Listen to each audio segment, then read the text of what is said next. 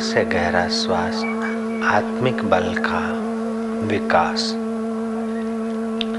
भीतर की शांति और आनंद की जागृति क्रिया शक्ति और ज्ञान शक्ति का संचार। अपने उस आत्म शक्ति को जगाकर मन बुद्धि में क्रिया शक्ति ज्ञान शक्ति और दृढ़ता का संचार करेंगे। हरि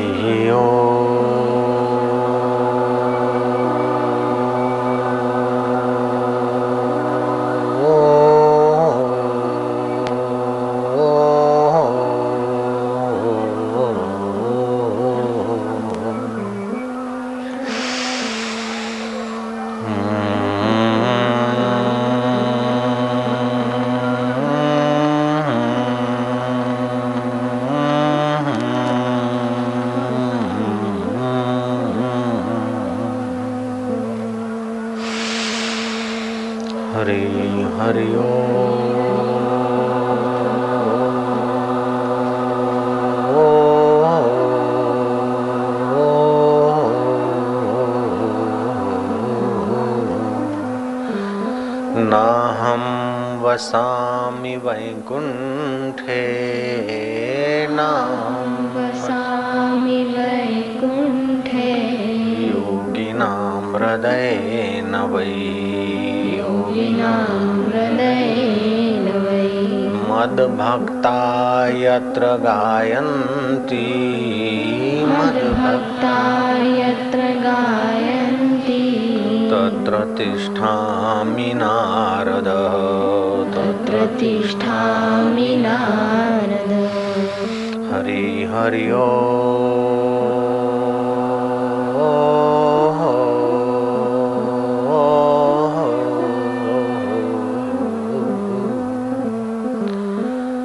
नारद जी, मैं कई बार वैकुंठ में नहीं होता हूँ। योगियों का हृदय लांग जाता हूँ।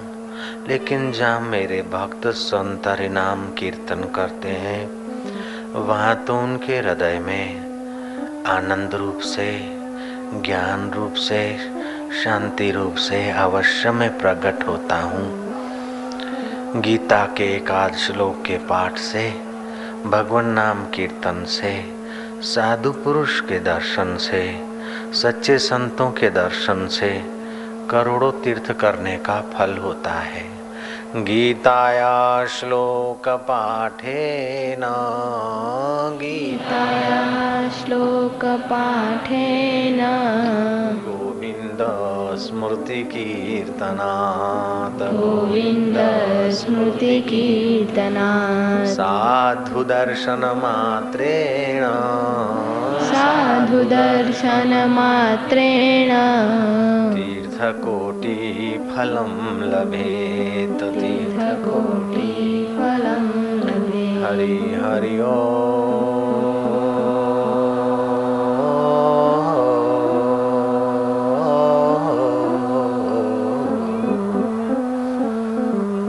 आधी मिनट गहरी शांति में गोता मारो। मैं भगवान का हूँ, भगवान मेरे हैं।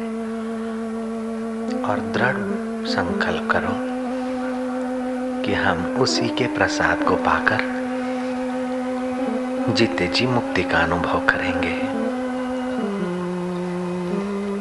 अपने जीवन को तुच्छ विकारों में, तुच्छ अहंकार में नहीं, लेकिन जीवनदाता के साथ मिलाने में लगाएँगे। त्वन्तगतं पापं येषां त्वन्तगतं पापं जनानां पुण्यकर्मणां, जनानां पुण्य पुण्यकर्मणां ते द्वन्द्वमोहनिर्मुक्ता। ते द्वन्द्वमोहनिर्मुक्ता। भजन्ते माँ दृढव्रताः। भजन्ते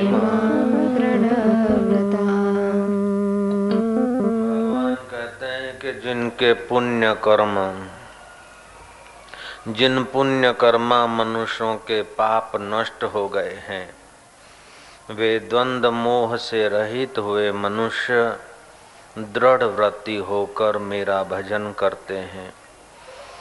जो जिसका चिंतन सुमरण करता है, वह वही रूप हो जाता है। जो विकारी चिंतन करता है, वो विकारी शरीरों में, जन्म मरण में भटकता है। जो शत्रु का चिंतन करता है, वो अशांत हृदय बनाता है। जो मित्र का चिंतन करता है, वो हृदय को जरा खुशी से भरता है। लेकिन जो परमात्मा का चिंतन करता है, वो परमात्मा से अपने दिल को दिल भर से भर देता है। तुम्हारा मन कल्प वृक्ष है, तुम दीनहीन तुच्छ। संसार का बोझा उठाने के लिए पैदा नहीं हुए हो, लेकिन संसार के स्वामी को दिल में निहार के दिल भर के साथ मिलने के लिए इस धरती पे आए हो, पक्का रखना। जय राम जी की बोलना पड़ेगा। ये शाम त्वंत गतम पापम, जिनके पापों का अंत हो गया है। पापी मनुष्य की पहचान क्या है? धर्मात्मा मनुष्य की पहचान क्या है? पाप का अंत हो गया, उसकी पहचान क्या है? और पाप का ज़ोर है, उसकी पहचान क्या है? कन्या मन्या कुर्र करके फूंक लगा दी, किसी मत मज़हब पंथ में चले गए तो धर्मात्मा हो गए। इस बात पर संत लोग राज़ी नहीं होते हैं। जयराम जी की बोलना पड़ेगा। पापी मनुष्य की पहचान क्या है? भगवान कहते हैं, जिसके पापों का अंत हो गया है, वो आदमी दृढ़ प्रति होता है। पापी मनुष्य की पहचान है कि आत्मा का ख्याल नहीं, नश्वर शरीर के भोग विलास में जीवन को खपा दे। जीवन की शाम होने के पहले जीवन दाता को पाने का पता न पाए, ये पापी आदमी की पहचान है। किए हुए गलत निर्णय, गलत आकर्षण और गलत कर्म, और जीवन भर उसी में लगा रहे, ये पापी आदमी की पहचान है। सही कर्म क्या है, सही निर्णय क्या है? आत्मा की उन्नति, आत्मा की प्राप्ति। और देह उसका साधन है। देह कई मिले और कई चले गए, लेकिन फिर भी जो नहीं जाता, उस परमात्मा को पाने के लिए की दृष्टि जो आए, वो पुण्यात्मा की दृष्टि है। और देह की सुख सुविधाओं में अपने को गरकाव करते रहना, ये पापी चित्त की पहचान है। पाश्चात्य सारा आविष्कार। पाश्चात्य जगत की सारे आविष्कार शरीर की सुख और सुविधाओं के पीछे खत्म हो जाते हैं। लेकिन भारत के आविष्कार ऋषियों ने किए हैं, आत्मा परमात्मा की मुलाकात के पीछे ही जीवन लगाना है। वह भोग प्रधान भूमि है, ये योग प्रधान भूमि है। उस माटी में जन्मे डिक्टेटर इस माटी में जन्मे साधु, उस धूल में जन्मे डिक्टेटर वहाँ के लोग आए तो छल, कपट और पिस्तौल, बंदूक यहाँ तो बिज़नेस का एम लेकर यहाँ का शोषण किया। और यहाँ के महर्षि और संत गए तो वहाँ की आत्म जागृति करके जीवन में रस भर दिया। ये रस देने वाला भारत है। जय राम जी की। जो अपने आत्मज्ञान में रत रहने वाले लोग जिस देश में रहते हैं, उस देश का नाम है भारत। यहाँ जन्म से लेकर मृत्यु तक सोल सोलह संस्कार किए जाते हैं। माता के गर्भ में बालक आता है, पुंस संस्कार किए जाते हैं। छठी के संस्कार किए जाते हैं, जन्मजात संस्कार किए जाते हैं, मंगनी और शादी के संस्कार किए जाते हैं। यहाँ तक कि मरना कैसे चाहिए, ये सनातन धर्म सिखाता है। भोजन में दिव्यता कैसे लानी चाहिए, ये सनातन धर्म सिखाता है। और तुम्हारे हृदय में दिव्य आनंद कैसे जगाना चाहिए, ये सनातन धर्म सिखाता है। जय राम जी बोलना पड़ेगा। भगवान कृष्ण युद्ध के मैदान में, आत्मज्ञान की बात कह रहे हैं तो मैं सिंहस्थ के मैदान में, इतने बड़े विशाल वैंकुट में अगर तुमको फालतू बात सुनाऊं तो फिर तुम्हारा समय फालतू थोड़े है। मैं भी तुम्हें वही सार बात सुनाऊँगा जो श्री कृष्ण अपने प्यारे अर्जुन को सुना रहे हैं। वही बात मैं तुमको सुनाने जा रहा हूँ।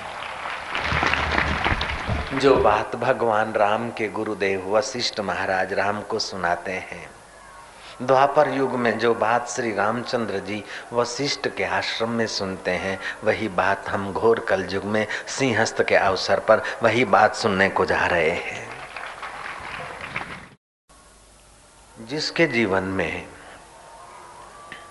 वासना की प्रधानता है, ध्यान से, कृपा करके ध्यान से सुनना, तीन प्रकार का ज्ञान होता है। एक होता है, ये आँख, कान, नाक से जो ज्ञान होता है, इसको बोलते इंद्रियगत ज्ञान। दूसरा ज्ञान होता है बुद्धिगत ज्ञान। इंद्रियगत ज्ञान का आदर करने से पाप बढ़ जाते हैं। आँख ने किसी स्त्री को देखी, किसी पुरुष को देखा, किसी चीज़ को देखा, आकर्षित हो गई। आँख बोलती है, फ़िल्म में ले चलो। नाक बोलता है, परफ्यूम सुंघवाओ। जीभ बोलती है कि हलवाई की दुकान पे चलो, नहीं तो चाट खाने चलो। कान बोलते हैं, जरा तकड़ धीना धीन सुनो, मज़ा आएगा। और स्पर्श इंद्री बोलती है कि जरा शादी करके मज़ा ले। ये इंद्रियाँ जीव को धोखे में डालने वाली है।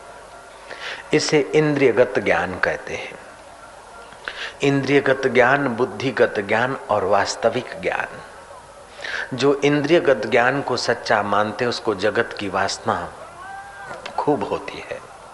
और उनका जीवन निर्णय बहुत तुच्छ होता है। खाना कमाना, मौज करना सुविधा। जरा सा गर्मी लगे तो एयर कंडीशन चालू हो जाए। जरा सा महाराज ठंड लगे तो हीटर चालू हो जाए। जरा सा भी तकलीफ़ आए तो उस तकलीफ़ को भगाकर बस सुविधा सुविधा सुविधा। ऐसे जो शरीर की सुविधा के पीछे ही अपने ज्ञान को, अपनी समझ को, अपने जीवन को खपाते हैं, ऐसे पुरुष आत्मा परमात्मा का स्वाद नहीं ले पाते। जो इंद्रियगत ज्ञान का अधिक आदर करेंगे, उनका मन विकारों से संपन्न होगा। और जो बुद्धिगत ज्ञान का आदर करेंगे, उनका मन परिणाम को विचार करके परमात्मा के ज्ञान से संपन्न होगा। जय राम जी की बोलना पड़ेगा। खूब सूक्ष्म बात है। तो एक होता है इंद्रियगत ज्ञान। पशु इंद्रियगत ज्ञान में ही जीता है, इसलिए पशु को मुक्ति का अवसर नहीं मिलता है। बकरे ने घास देख लिया, किसका है, कैसा है? नहीं, देख लिया, बस खा लिया। लेकिन मनुष्य सोचता कि दिखा है, किसका है? मेरा अधिकार है कि नहीं? मनुष्य सोचता है। बाज़ार हम घर से चले, कथा में जा रहे हैं या कहीं जा रहे हैं? बाज़ार में चाट देखी मन हो गया, मुँह में पानी आ गया, चाट लेकर खाया। लेकिन बुद्धि का आदर करोगे तो घर से चाय पी के, दूध पी के निकले, अभी चाट खाएँगे तो कोड़ की बीमारी होगी, ऐसा समझकर अपने मन को रोक देता आदमी। ये बुद्धिगत ज्ञान का आदर है। बुद्धिगत ज्ञान का आदर करने से परिणाम का, बुद्धि परिणाम का पता देती है और इंद्रियाँ विषय विकार में घसीट के ले जाती है। बुद्धिगत ज्ञान और इंद्रियगत ज्ञान के बीच में रहता है मन। मन अगर इंद्रियों के पक्ष में रहेगा तो आदमी का पापमय चेष्टा रहेगी। मन अगर बुद्धि के पक्ष में रहता है तो आदमी दृढ़ निश्चय होगा, ऊँचा उठेगा, महान आत्मा बनने जाएगा। मन कभी इंद्रियों के पक्ष में चला जाता है। एक होता है महापापी आदमी, जो इंद्रियों के पक्ष में ही जिसका मन जीता है।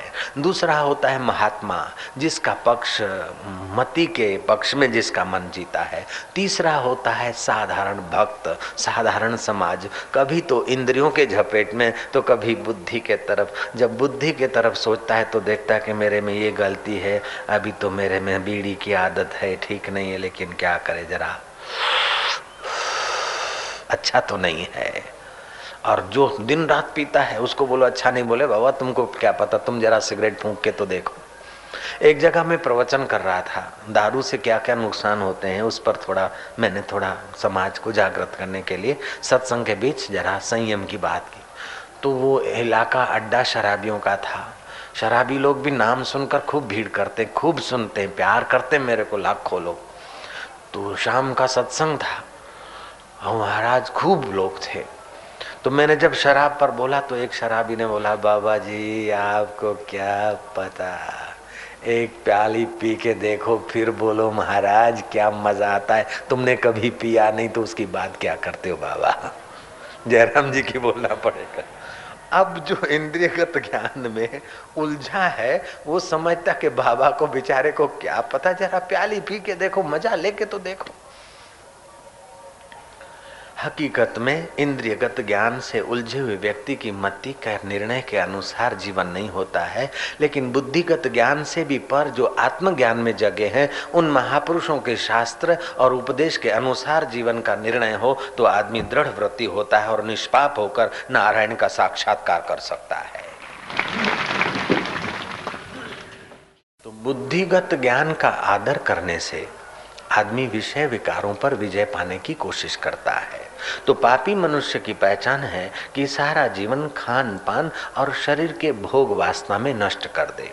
और पुण्यात्मा की ये पहचान है कि शरीर को खिलाए, पिलाए, हिलाए चिलाए सब कुछ करे, लेकिन शरीर का मन का स्वस्थ बना रहे और शरीर और मन को अधिक घिसाए नहीं भोग वासना में। संतान को जन्म देने के लिए गृहस्थी जीवन है तो संयम से संतान को जन्म दे दिया, अथवा भोजन किया तो संयम से क्या हित कर है, क्या अहित करे ये पुण्यात्मा मनुष्य की पहचान है, इससे उसकी मति दृढ़ होगी। और जिसकी मति बलवान है, दृढ़ है उसका मन मति के अनुसार चलेगा। मन अगर मति के अनुसार चलता है तो यात्रा उर्दगामी होती है और मन जब इंद्रियों के पक्ष में जाता है तो यात्रा अधोगामी होती है। जय राम जी की।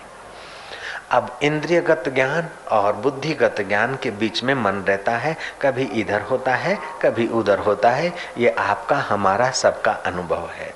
जब विकारी व्यक्तियों के बीच तुम रहोगे तो तुमको लगेगा, इतने लोग खा रहे हैं, पी रहे हैं, जरा मज़ा ले लो। जब साधु संतों के और शास्त्रों के वातावरण में रहोगे तो तुमको लगेगा, नहीं यार, ये ठीक नहीं, कब तक खाना, कब तक ये आखिर क्या? कब तक फ़िल्म देखना, कब तक बीड़ी फूकना, आखिर क्या? ये शरीर मर जाएगा, कितना भी इसको खिलाओ, पिलाओ, ऐश कराओ, आखिर ये जला देना है। जिस शरीर को जला देना है, उसके लिए इतना पाप, ताप, हाय हाय हाय गोड़ो, दिन थोड़ो करके ज़िंदगी खत्म करना। पड़ा रहेगा माल खजाना, छोड़ त्रियासुत जाना है, कर सत्संग अभी से प्यारे, नहीं तो फिर पछताना है। खिला पिला के देह बढ़ाई, वो भी अग्नि में जलाना है। जिसको अग्नि में जलाना है उसके लिए इतनी चिंता इतना भय इतनी बेईमानी और इतनी दौड़ धूप। ये नाक को मज़ा दिलाने के लिए इतने सारे परफ्यूम, आँख को मज़ा दिलाने के लिए इतना सारा दिखाया, फिर भी आँख को संतोष नहीं, जीभ को इतना सारा खिलाया, फिर भी नखरे छोड़ती नहीं, कान को इतने सारे रेडियो सुनाए, फिर भी नखरे छोड़ता नहीं, शरीर को कितना ही पत्नी पति का सुख लाखों जन्मों में, लाखों पत्नियाँ, लाखों पति, लाखों बच्चे किए, हर जन्म में पत्नी मिली अपने अपने जन्म के अनुकूल। अगर गधा बना तो गधी मिली और कुत्ता बना तो कुत्ती मिली, देवता बना तो वो अप्सरा मिली। और महाराज चिड़िया बने। तोता बना तो तोती मिली। हर जन्म में ये करते आए, आखिर मिला तो कुछ नहीं। सुत दारा और संपत्ति पापी को भी होए। संत समागम हरि कथा, तुलसी दुर्लभ दोय सियावर, रामचंद्र की जय। बच्चा तो कुत्ते भी पैदा कर लेते। और काम विकार का सुख तो कुत्ते भी ले लेते हमने यही किया तो आखिर कब तक? लिखी लिखी लिखी लिखी, जग लिखो, पढ़ी पढ़ी पढ़ी, क्या कीन? तुलसी हृदय रघुबीर न देखा तो बिरथा जन्म दिन राजा भोज की दरबार में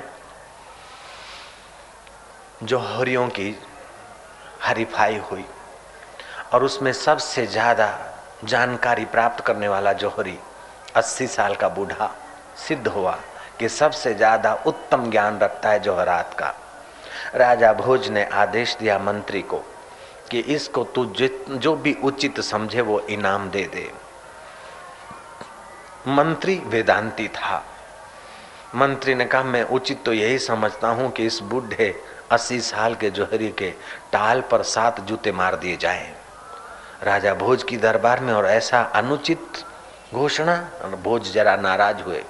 लेकिन मंत्री वेदांती था। मंत्री ने कहा, राजन, आप कहो तो मैं इसको दो पाँच गाँव दे दूँ।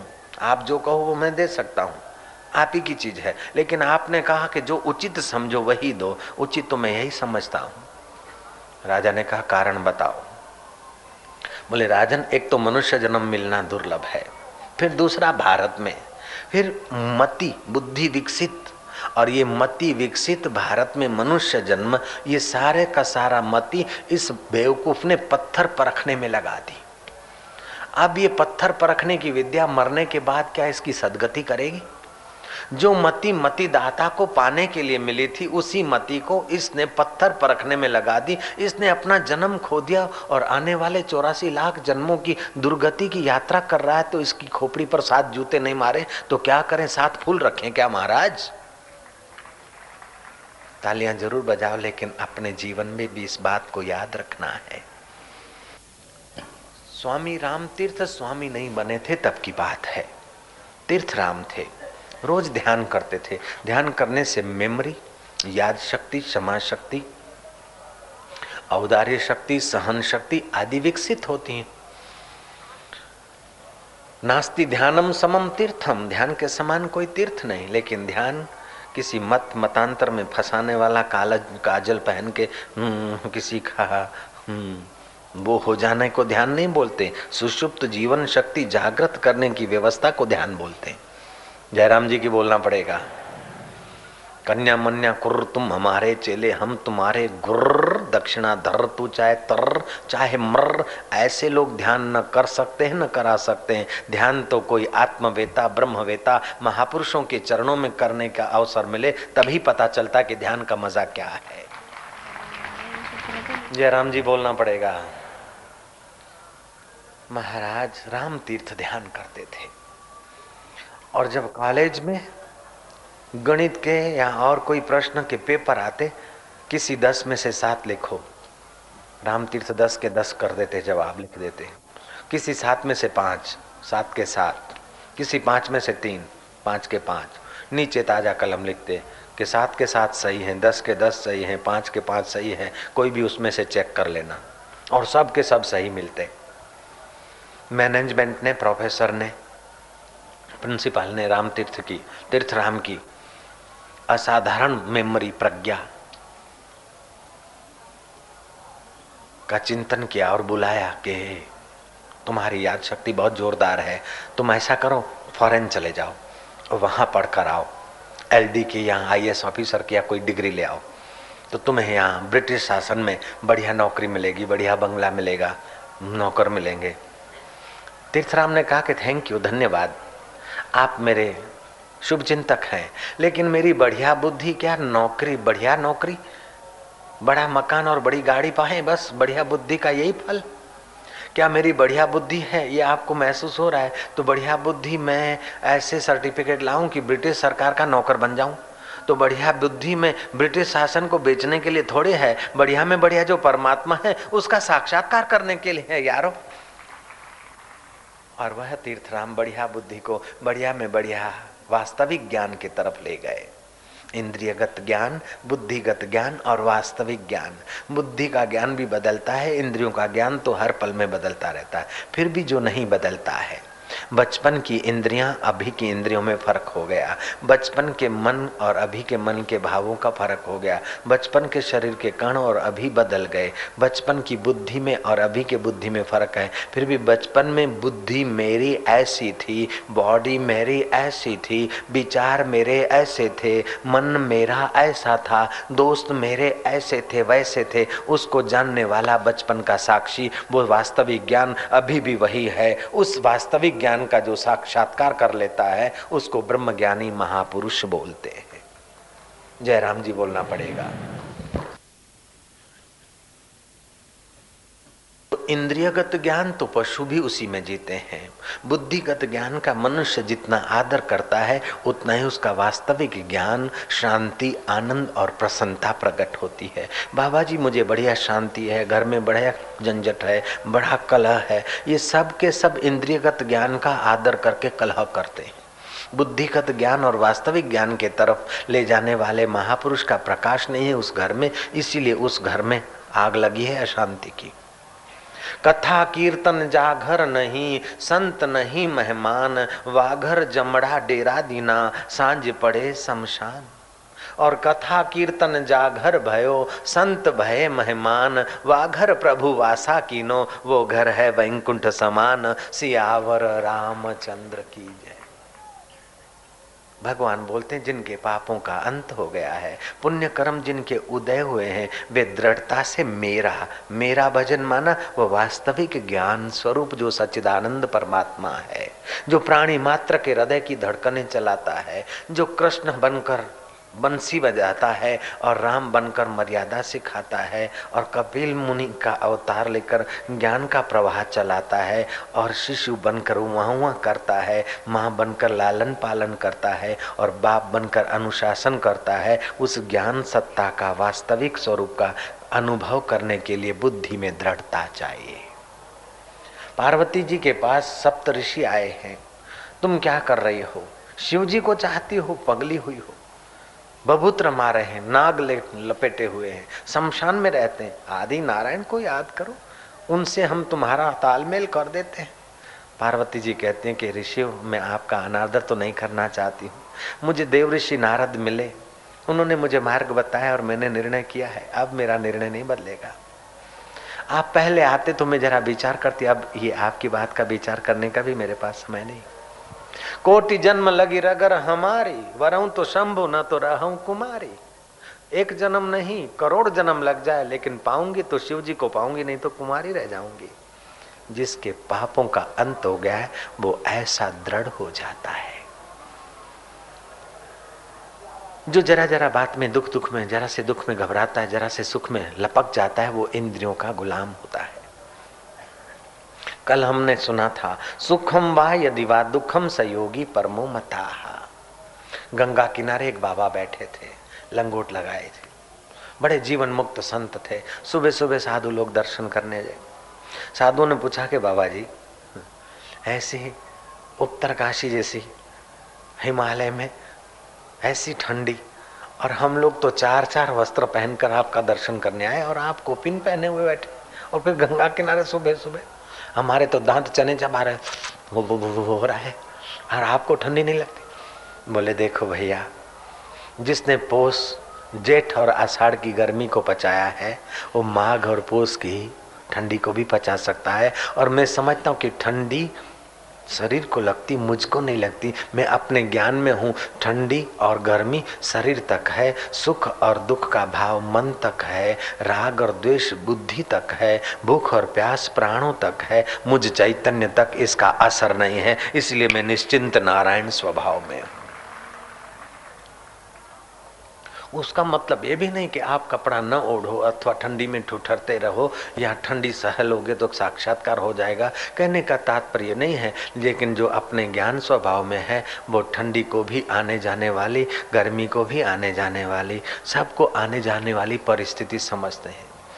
परदेश में जो लोग रहते हैं सुविधाओं में, वे लोग भारत में आते न तो जरा सा गर्मी होती तो बीमार हो जाते हैं, अथवा जरा सा पानी बदलता तो परेशान हो जाते हैं। लेकिन भारत का पट्टा उन देशों में कहीं भी जाता है, सब पानी हजम, सब हवामान हजम कर लेता है, क्योंकि भारत की ठंडी गर्मी सहने की परंपरा है, तितिक्षा सहने की परंपरा है।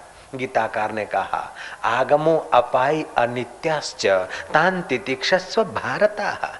ये गर्मी, सर्दी, मान, अपमान, सुख और दुख आने वाले हैं, जाने वाले हैं, अपाई है, इनका कोई पाया नहीं, इनका कोई बैकग्राउंड नहीं है।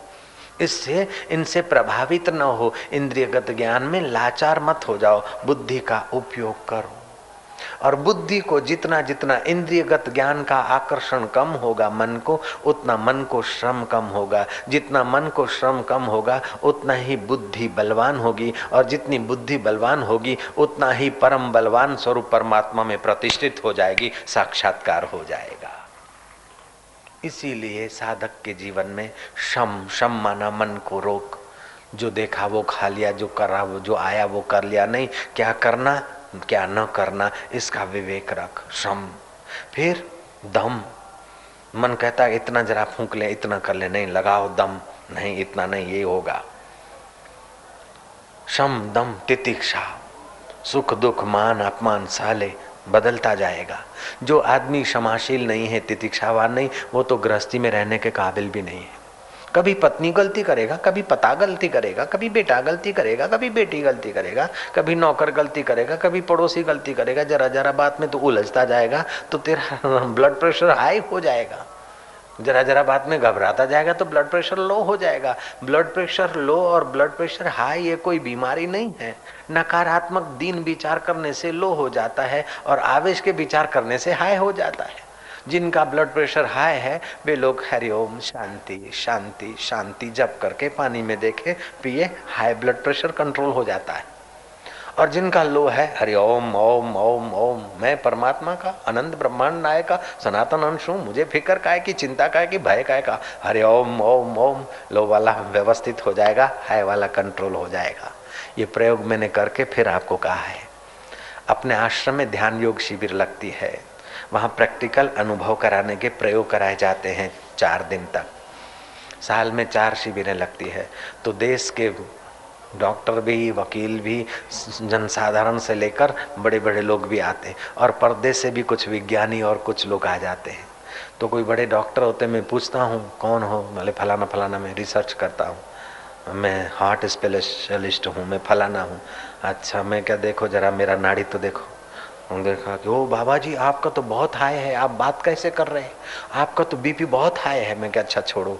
और आप देखो, आप देखा, ओ वेरी लो वेरी लो ये तो अस्सी से भी कम आप खड़े कैसे मैं क्या हाई करने के लिए मैंने हाई विचार किए और लो करने के लिए मैंने लो विचार किए तो मेरे विचारों के साथ तो शरीर जुड़ा है। रामकृष्ण ने सखी संप्रदाय की साधना की। सखी संप्रदाय का मानना है कि आप शरीरधारी कोई भी है, वो प्रकृति का शरीर है, प्रकृति स्त्री है, सब स्त्रियाँ हैं, पुरुष एक परमात्मा है। ऐसा उस संप्रदाय का मानना है। कई साधु सखी संप्रदाय की साधना करते हैं तो चोटी भी करते, तिलक भी करते, चूड़िया भी लगाते, ऐसे साधुओं को मैंने देखा, जयराम जी के। और स्त्री जैसा हाल चाल अपने को स्त्री मानते हैं और भगवान को पुरुष मानते हैं। तो रामकृष्ण भी वो साधना में पड़े। रामकृष्ण जैसा व्यक्तित्व जो करे, बस पूरे मन से करे। तो थोड़े ही दिन में रामकृष्ण के मन में आ गया, मैं तो सखी हूँ।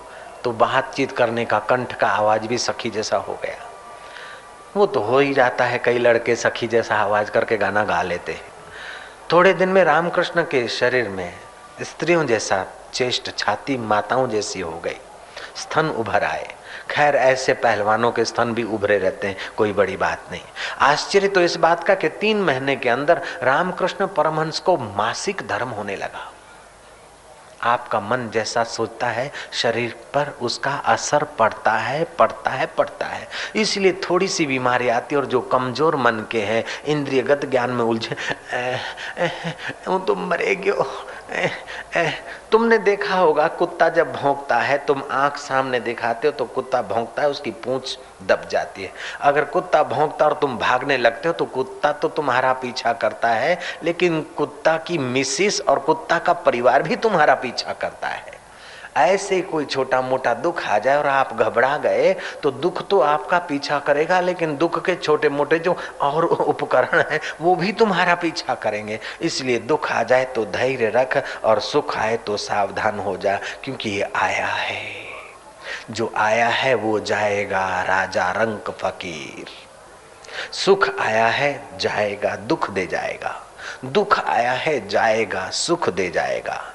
जो दे जाएगा सुख, उसको देखकर घबरा रहे हैं। और जो दे जाएगा दुख, उसको देखकर चिपक रहे हैं। ये इंद्रियगत ज्ञान की बेवकूफ़ी है। भगवान बोलते हैं कि ये शाम त्वंत गतम पापम जन्ना नाम पुण्य कर्मणाम, ते द्वंद मोह निर्मुक्ता, भजनते माम दृढ़ व्रता। ये मोह है। मोह सब व्याधियों का मूल कारण होता है। मोह सकल व्याधिन कर मूला, ताते उपजे पुनि भव शूला। इस मोह का पोषण न कीजिए, ज्ञान का आदर कीजिए। मोह को बढ़ाइए नहीं, मोह को घटाइए। भय को बढ़ाइए नहीं, भय को घटाइए। चिंता को बढ़ाइए नहीं, चिंता को घटाइए। अपने को इंद्रियगत ज्ञान में उलझे हुए व्यक्तियों के साथ कंपेयर मत कीजिए। ये कर रहे हैं, वो कर रहे हैं तो अपने भी कर लो। नहीं, प्रहलाद होता तो क्या करता? युधिष्ठर होते तो क्या करते? ध्रुव होते तो क्या करते? मीराबाई होती तो क्या करती? शबरी होती तो कैसा जीती? सुलभा होती तो कैसा आत्मज्ञान के लिए दृढ़ रहती? अपने को उन्नत पुरुषों के साथ जोड़िए तो आपकी मति दृढ़ होने लगेगी। दूसरा भी एक उपाय है। रात्रि को सोते समय भोजन करने के दो घंटे के बाद सोना चाहिए। सोते समय लंब, लंबा श्वास लिया।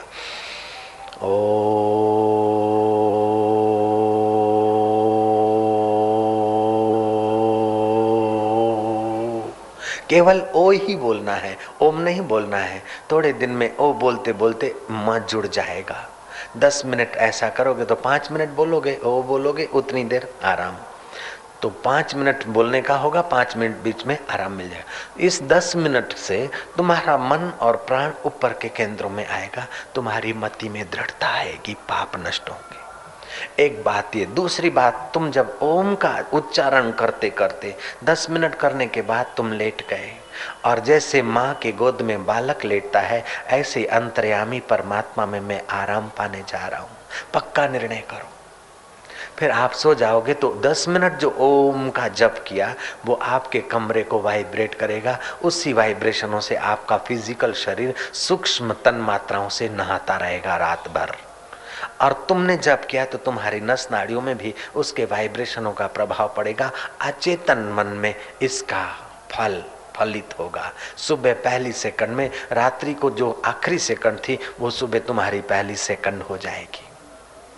अध्यात्म नित्या विनिवृत्त कामा द्वंद्वैर मुक्ता सुख दुख संगैर गच्छन्ति अमूढ़ा, पदमम अव्यय तत् आपका मन आध्यात्मिकता में नित्य रमन करने लगे। ऐसे सुबह आप नींद में से उठे, शरीर को बराबर खींचे। देखा होगा बिल्ली को, कुत्ते को टाइम से भोजन नहीं मिलता, रहने के लिए सोफा या बंगला या एयर कंडीशन नहीं है। फिर भी वे मनुष्य से और दूसरे जानवरों से कम बीमार पड़ते हैं एक्टिव ज़्यादा होते हैं, सतर्क ज़्यादा होते हैं। वे जब नींद से उठते हैं तो अपने शरीर को खींचते हैं, रबड़ गिनाई खींचते हैं। आप जब सो जाते हैं तो आपकी इंद्रियाँ मन में लीन होती है। मन बुद्धि में लीन होता है। बुद्धि जीव में लीन होती है और जीव शिव में लीन होता है। आत्मा में लीन होता है। जब आप शरीर को खींचते हैं तो जीवन शक्ति ज़्यादा लाते हैं। सुबह दो मिनट नींद में से उठे, तब शरीर को खूब खींचे खूब खींचे। ऐसा खींचे कि रग रग की झड़ती ले ले। आपके शरीर में जहाँ घिसाव है, जहाँ कमियाँ हैं, जहाँ जीवन शक्ति के कुछ कम अंश हैं, वहाँ उस शक्ति को सेट करने के लिए दो मिनट आप शिथिलीकरण कीजिए। शरीर को खींच खांच के फिर ढीला छोड़ दीजिए। जहाँ ज़रूरत होगी वहाँ सेट होगा और आप हृदय में शांति, आनंद। मैं निरोग हूँ, मेरा पड़ोसी निरोग, मेरा दुश्मन भी निरोग। आप निरोगता बांटिए, आपके पास निरोगता रह जाएगी। ये गुलाबी फूल गुलाबी क्यों है? कि इन्होंने गुलाबी रंग वापस किया है, इसलिए गुलाबी है। जो साइंस पढ़े हैं, उनको पता है।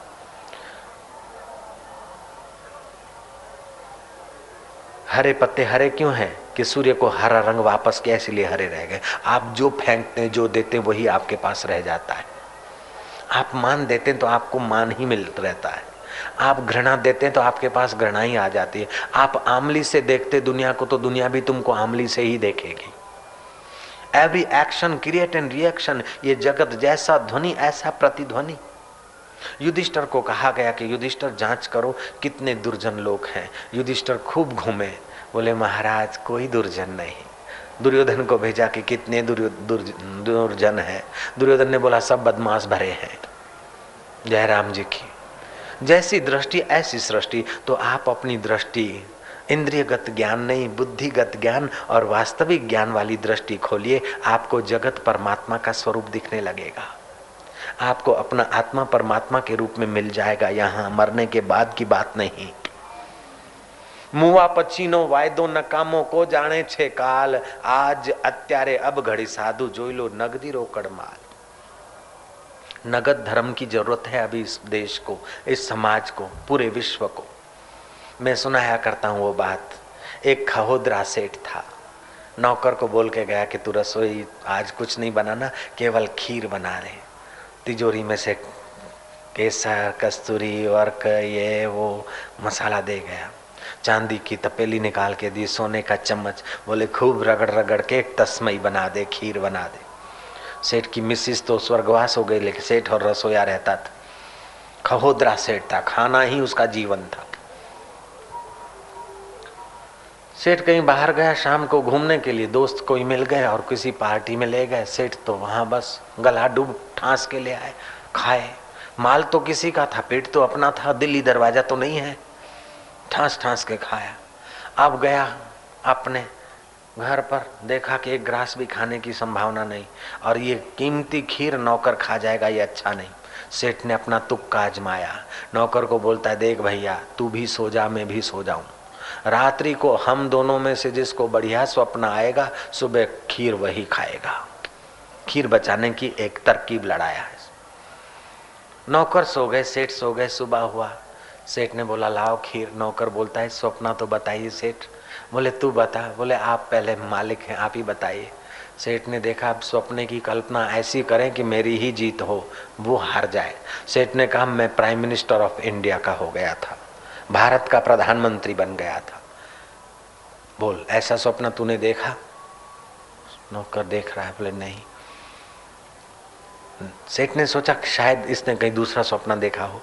सेठ ने और जोड़ दिया कि मैं भारत का प्राइम मिनिस्टर हुआ तो देवता इंद्र मेरे को अतिथि विशेष करके आमंत्रित किए। इंद्रानी तो मुझे पंखा हाँक रही है और इंद्र मुझे अपने हाथों से कौर खिला रहे इतने में भगवान नारायण को पता चला और मैं वैकुंठ गया, वहाँ उनका अतिथि हुआ, शिवलोक में गया और शिव जी का अतिथि हुआ। बोल, इससे बड़ा स्वप्न तो तेरा बाप भी नहीं देख सकता है।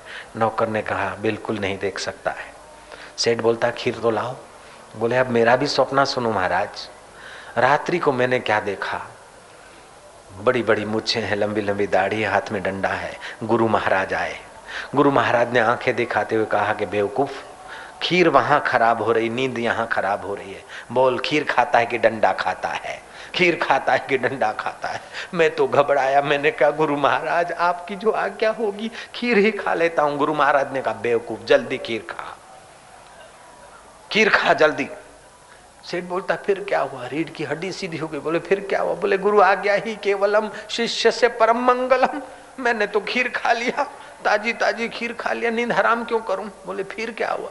बोले, खीर खाया, सफ़ा कर दिया, वो तपेली वहाँ चमचम चमक रही है। बोले, मुझे क्यों नहीं बुलाया? बोले, आप तो दिल्ली तक पहुँच गए, मुझ गरीब को पटावाला आने कैसे देगा? और वहाँ अगर पहुँच भी जाता तो आप फिर स्वर्ग में पहुँच गए, फिर वहीं कुट पहुँच गए, मेरी पहुँच कहाँ वहाँ? इस कहानी से समझना है कि अभी अभी इस समय अशांति है, इस समय दुख है, इस समय पीड़ा है प्रॉब्लम है और दिल्ली जाएँगे तब बढ़िया हो जाएँगे, कभी नहीं हो सकता है। स्वर्ग में जाएँगे, तब बढ़िया सुख मिलेगा। वैंकुट में जाएँगे, तब बढ़िया सुख मिलेगा। अरे, अभी तेरे हृदय में वैंकुठाधिपति विराजमान है। तो इंद्रियगत ज्ञान का आदर छोड़कर, बुद्धि का आदर कर और बुद्धि को छलांग लगवा दे। बुद्धिदाता का साक्षात्कार कर ले। तू अभी साक्षात्कार की खीर खा ले यार। हरी रस की खीर इसी जन्म में यहीं खा ले। बोल, खीर खाता है कि डंडा खाता है? महाराज, खीर खाऊँगा। खीर वही है आत्म संतुष्टि आत्म तृप्ति आत्म लाभान परम लाभम न विद्यते। आत्म लाभ से बड़ा कोई लाभ नहीं आत्म सुख से बड़ा कोई सुख नहीं आत्म ज्ञान से बड़ा कोई ज्ञान नहीं। और तीन मिनट भी उस आत्म परमात्मा में टिक जाओ तो तुम्हारा तो कल्याण हो गया। तुम्हारी मीठी नज़र में जो भी आ जाएँगे, उनका हृदय भी गदगद होने के बिना रहेगा नहीं। ये आत्मदेव की महिमा है।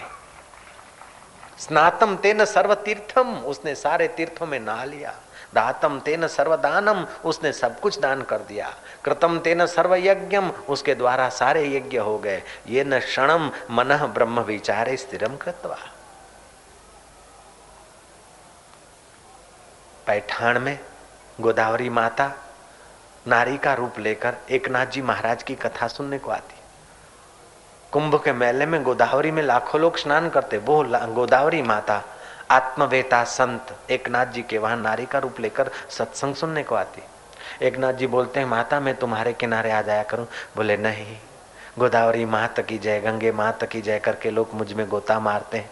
पाप ताप छोड़ जाते हैं। मैं बोझिली हो जाती हूँ। तुम आत्मा में नहाते हो। इसीलिए तुम्हारी वाणी परमात्मा को छू कर आती है। मैं नारी का रूप लेकर चार कदम चल कर आती हूँ। मैं निर्भर होती हूँ और आपकी वाणी सुनती हूँ। मैं निर्दोष आनंद को पाकर सुखी हो जाती हूँ। इसलिए महाराज, मुझे यहाँ आने की ही आज्ञा दीजिएगा। तीर्थ नाए एक फल, संत मिले फल चार, सदगुरु मिले अनंत फल, कहत कबीर विचार। यह तन विष की बेलरी, गुरु अमृत की खान, सिर दीजे सतगुरु मिले तो भी सस्ता जान।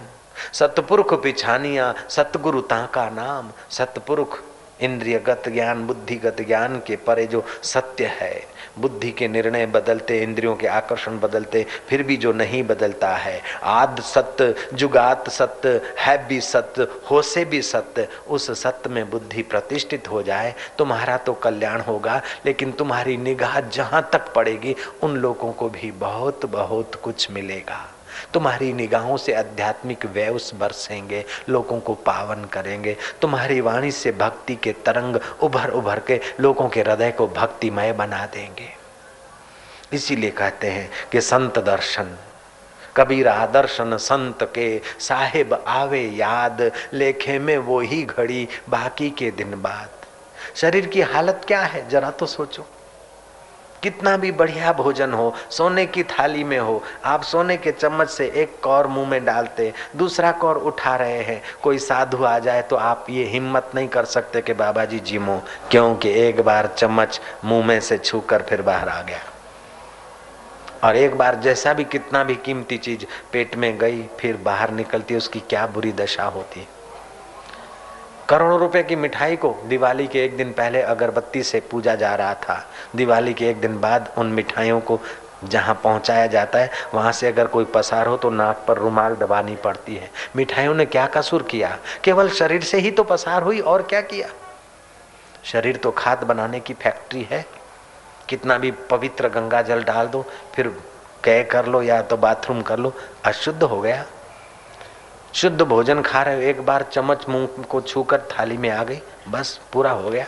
यह तन विष की बेलरी, ये तो खातर बनाने की बेल है।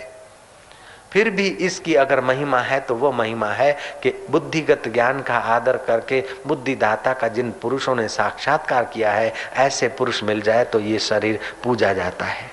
यह तन विष की बेलरी, गुरु अमृत की खान। सिर दीजे, सतगुरु मिले तो भी सस्ता जान। सतगुरु मेरा सुरमा, करे शब्द की चोट। मारे गोला प्रेम का, हरे भरम की कोट। तुलसी तुलसी क्या करो, तुलसी बन की घास। कृपा भई रघुनाथ की तो हो गए तुलसीदास सियावर।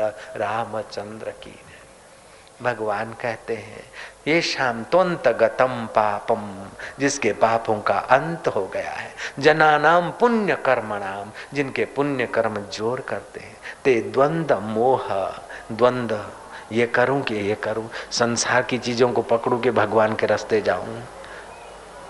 ये द्वंद है, ये गुरु बड़ा कि ये गुरु बड़ा ये मंत्र बड़ा कि ये मंत्र बड़ा ये अच्छा कि वो अच्छा ये द्वंद है। मोह है, शरीर को मैं मानना ये मोह है। संसार की वस्तुओं के बिना हम जी नहीं सकते, ये मोह है। लोग समझते हैं कि संसार की चीज़ों के बिना हम जी नहीं सकते, बिल्कुल बेवकूफ़ी की बात है। संसार की चीज़ों को छोड़े बिना आप जी नहीं सकते। रात को सब कुछ छोड़ते हो, तभी बढ़िया नींद आती है, दूसरे दिन जीने के काबिल होते हो। जयराम जी की मन से, इंद्रियों से, बुद्धि से सब भूल जाते हो। सेठ सेठ पना छोड़ता है, साहब साहब पना छोड़ता है, गरीब गरीब पना छोड़ता है। सब छोड़कर उस ज्ञान स्वरूप में जब विश्रांति पाते हो तो दूसरे दिन जीने के काबिल होते हो। ये मोह है कि इस बीड़ी के बिना नहीं जी सकता हूँ, फलाने के बिना जी नहीं सकता हूँ, फलाने के बिना नहीं जी सकता हूँ। वास्तव में तेरा शरीर मर जाए, फिर भी तू जीता है। तभी तो श्राद्ध कर्म की व्यवस्था है। एक नाथ जी महाराज के घर श्राद्ध हो रहा था।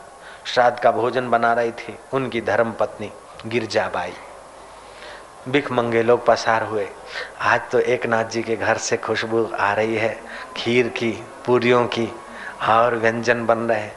दूसरे भिख मंगे ने कहा, अपने भाग्य में तो वही सूखा टुकड़ा या एक पूड़ी होगी? एक नाथ जी महाराज सुन गए। गिरजा को बुलाया, ब्राह्मण आएँगे, तब आएँगे। इन्हीं में ब्राह्मण बुद्धि करके इनको खिला दे, फिर दूसरा बना लेगी तो कैसा रहेगा? साध्वी पत्नी ने कहा जो आज्ञा उन भिख मंगो, लाचारों को, अनाथों और अपंगों को भोजन करा दिया। फिर नहा धो के गिरजाबाई फिर से भोजन बनाने गई। पैठान के ब्राह्मणों को पता चला कि हमारे लिए जो भोजन था, वो कंगलों को, लाचारों को भिखमंगों को, अपराधियों को खिला दिया। हम कोई जैसे तैसे हैं? उन्होंने एमरजेंसी मीटिंग बुलाई। एक नाथ जी महाराज का बहिष्कार किया। उनके घर श्राद्ध करने नहीं जाएँगे, खाने नहीं जाएँगे। भले उसके पितर नरक में पड़े और उसका कुल बर्बाद हो। जो अपना कुल सुंदर चलाना चाहता है, वो श्राद्ध कर्म करे, पितरों का पूजन करे। जो अपना शरीर घर में सुख संपदा चाहता है, वो देवी देवताओं का पूजन यजन करे। लेकिन जो सब कुछ चाहता है तो जो सब कुछ पाए हुए सतपुरुष हैं, उनका सत्संग सुनकर जीवन को सब कुछ के लिए तैयार कर दे, उसको सब कुछ मिल जाता है। भक्ति चाहता है तो भक्तों का संग कर, योग चाहता है तो योगी का संग कर। और मुफत का माल चाहता है तो फिर छली और कपटियों का संग कर। लेकिन टिकेगा तो उतना ही जितना प्रारब्ध में होगा। अगर तू सब कुछ चाहता है तो सब कुछ जिससे उत्पन्न होता है, सब कुछ जिसमें स्थित है और सब कुछ जिसमें लीन होता है, उस सब कुछ तत्व को पाए हुए सत्पुरुषों का संग कर और उनका मार्गदर्शन लेकर जी तो तुझे भोग और मोक्ष, यह लोक और परलोक सब तेरे लिए हाजिर हो जाएगा। जयराम जी बोलना पड़ेगा। एक नाथ जी महाराज, जनार्दन स्वामी के पास रहे थे और उन्होंने सब कुछ पाया था आत्म साक्षात्कार किया था। उन्हीं के सतशिष्य थे एक नाथ जी महाराज। उन्होंने प्राण शक्ति और मन शक्ति का नियंत्रण किया था। दृढ़ व्रति पुरुष थे। देखा कि ब्राह्मण लोग जीवने को नहीं आएँगे, अब क्या करें? उन्होंने अपना संकल्प शक्ति से ब्राह्मणों के बाप को, दादों को, मामों को, चाचों को, पितृलोक से बुलाया।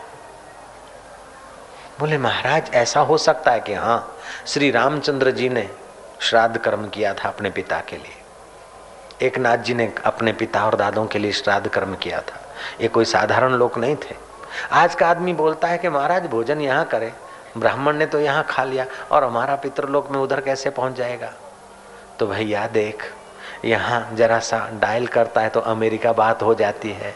ये इंस्ट्रूमेंट का चमत्कार है, ऐसे मंत्र विद्या का चमत्कार है। यहाँ तो रुपए जमा करता है, लंदन में पाउंड हो जाता है, अमेरिका में डॉलर बना देती है ये सरकार। तो वो सरकार उसके अनुकूल पितृलोक के अनुकूल अमृत दे दे तो क्या आश्चर्य है भैया। कोलंबस ने अमेरिका को खोजा पाठ्य पुस्तक में बस रट लगा दी, कोलंबस ने आविष्कार किया, अमेरिका खोजा अमेरिका खोजा, लेकिन भारत के महापुरुषों ने क्या नहीं खोजा है? कोलंबस का जन्म नहीं हुआ था उससे पाँच हज़ार दो सौ वर्ष पहले। कोलंबस जन्मा उससे पाँच हज़ार वर्ष पहले, भारत का जवान अर्जुन शरीर स्वर्ग में गया है दिव्य अस्त्र ले आया है, ये तुम्हारे भारत की खोज है। दृढ़ व्रति पुरुषों ने खोजा। संसार के लोग कपड़ा पहनना नहीं जानते थे। उसके पहले भारत के लोगों ने आयुर्वेद का रिसर्च किया है। अतल, वितल, तलातल, रसातल, पातल, भूरलोक भूअलोक जनलोक, तपलोक, महलोक, स्वर्गलोक, ये तुम्हारे भारत के महर्षियों ने खोजा है, मनुष्यों ने खोजा है, भारत के संतों ने और महापुरुषों ने खोजा है। जगदीश बसु ने खोजा कि पेड़ पौधे को भी सुख दुख की असर होती है, ये भी हिंसक और अहिंसक को पहचानते हैं। कठियारा को देखकर पेड़ कांपता है, पौधा दुखी होता है और सिंचने वाले को देखकर पेड़ सुखी होता है। सिंचने वाला दस किलोमीटर दूर है, रोज सिंच रहा है, चार दिन चला गया, अब वहाँ से आने का संकल्प करता है तो पेड़ों में खुशी छा जाती है। ये रिसर्च तुम्हारे भारत की है। जयराम जी बोलना पड़ेगा। जब पेड़ और पौधे दस मील दूर के माली के शुभ संकल्प को झेल सकते हैं तो जिसने अपने पिता पितामह या दादा के लिए शुभ संकल्प किया तो वो पितरलोक के देवता क्यों नहीं झेल सकते? जय राम जी की। खैर, आज का विषय है कि द्वंद और मोह से रहित। पापी मनुष्य की पहचान है कि अपने शरीर की सुविधा और सुख में ही अपनी मति गति लगाए, न लोक को माने, न परलोक को माने, न परहित में माने, बस। पैसों मारो परमेश्वर, बैरी मारी गुरु, छोकरा छैया सालिग्राम, पूजा को नहीं करूँ? ये पापी मनुष्य के चित्त की पहचान है। अगर मंदिर में गलती से गया न तो भगवान के सामने हाथ जोड़ेगा। त्वमेव माता च पिता, त्वमेव, पहला चरण बोल देगा। दूसरे चरण में जूते के तरफ़ देखेगा। त्वमेव बंधो च सखा, त्वमेव, पीछे देखेगा तीसरे चरण, त्वमेव विद्या द्रविणम, त्वमेव, ठाकुर जी के तरफ़। चौथे चरण में परिवार को देखेगा क्या कर रहा है। त्वमेव सर्वम मम देव देवा। एक श्लोक बोलने में भी वो एकाकार नहीं हो पाएगा। सुबह उठो, दो मिनट एकाकार हो जाओ। ना धोकर जिस भगवान को, जिस देव को मानते हो, उसकी मूर्ति, गुरु की, भगवान की, उसके सामने देखो। एक टक नज़र रखो। पाँच मिनट आँख की पुतली ना हिले, बड़ी शांति मिलेगी। फिर बाकी का जो तुम्हारा नियम है, जप है, बढ़ाओ। लेकिन पाँच मिनट एक टक देखो। साधुओं के लिए एक फ़र्स्ट क्लास आइडिया है, जयराम जी की। सब लोग उसका फ़ायदा ले सकते हैं। कितना भी शरीर में आलस, थकान आदि आ जाए, मन इधर उधर भागता हो, एक प्रयोग करो। होठ बंद, दांत खुले थोड़े से, जीभ बीच में लटकती रख दो। श्वास जो आ रहा है, जा रहा है, उसको गिनना चालू कर दो। पचास साठ की गिनती करोगे, शरीर की थकान डाउन होने लगेगी, मन की चंचलता नियंत्रित होने लगेगी, बुद्धि में दृढ़ता का प्रकाश धीरे धीरे आने लगेगा। जयराम जी तो बोलना पड़ेगा यार। बोल दो, नारायण नारायण नारायण। स्त्रियों के लिए चंद्रमा की उपासना बहुत ज़्यादा फल देने वाली। जब मौका मिले अपना आसन बिछाकर फिर बैठना चाहिए। भजन करने से एक प्रकार का विद्युत शक्ति क्रिएट होता है। बिना आसन के भजन करते हो तो ज़मीन का अर्थिंग मिलता है, वो विद्युत शक्ति नाश हो जाता है। रोग प्रतिकारक शक्ति, दृढ़ता, अनुमान आदि जिससे संबंधित है, ऐसी भजन करने से शक्ति क्रिएट होती है। एक प्रकार की बिजली बनती है, लेकिन जो नंगे पैर चलते हैं, साधु संत पहले खड़ाऊ पहनते थे। खड़ाऊ पहनने से अर्थिंग नहीं मिलेगा धरती का, अथवा रबड़ की चप्पल से भी अर्थिंग नहीं मिलेगा। और फिर कुश आसन पे बैठते थे। अभी कुश आसन संभव नहीं तो प्लास्टिक के आसन है, बोरे हैं, अथवा तो कंबल है, अथवा तो शाल है। ऐसे आसन पर बैठना चाहिए भजन करने के लिए। शाल लंबी चौड़ी हो, फिर टुकड़ा सा, सूती कपड़े का हो। सूती कपड़ा धरती को न छुए। नहीं तो अर्थिंग न मिले। कुल मिला के अर्थिंग न मिले, शरीर को ऐसे आसन बिछाकर भजन में बैठना चाहिए। बुद्धि में दृढ़ता, शरीर में स्वास्थ्य का संचार होगा। लंबा श्वास लिया। फेफड़ों में तीन हज़ार छिद्र हैं। चार सौ, पाँच सौ छिद्र काम करते हैं। बाकी सब ऐसे ही पड़े हैं।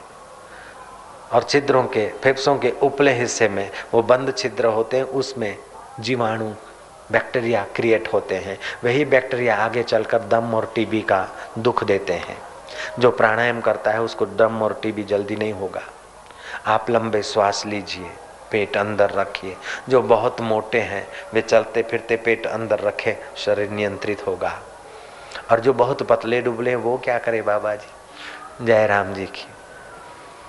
पतले डुबले हैं, यौवन सुरक्षा पुस्तक पढ़े। शरीर मज़बूत कैसे हो, सब बात है।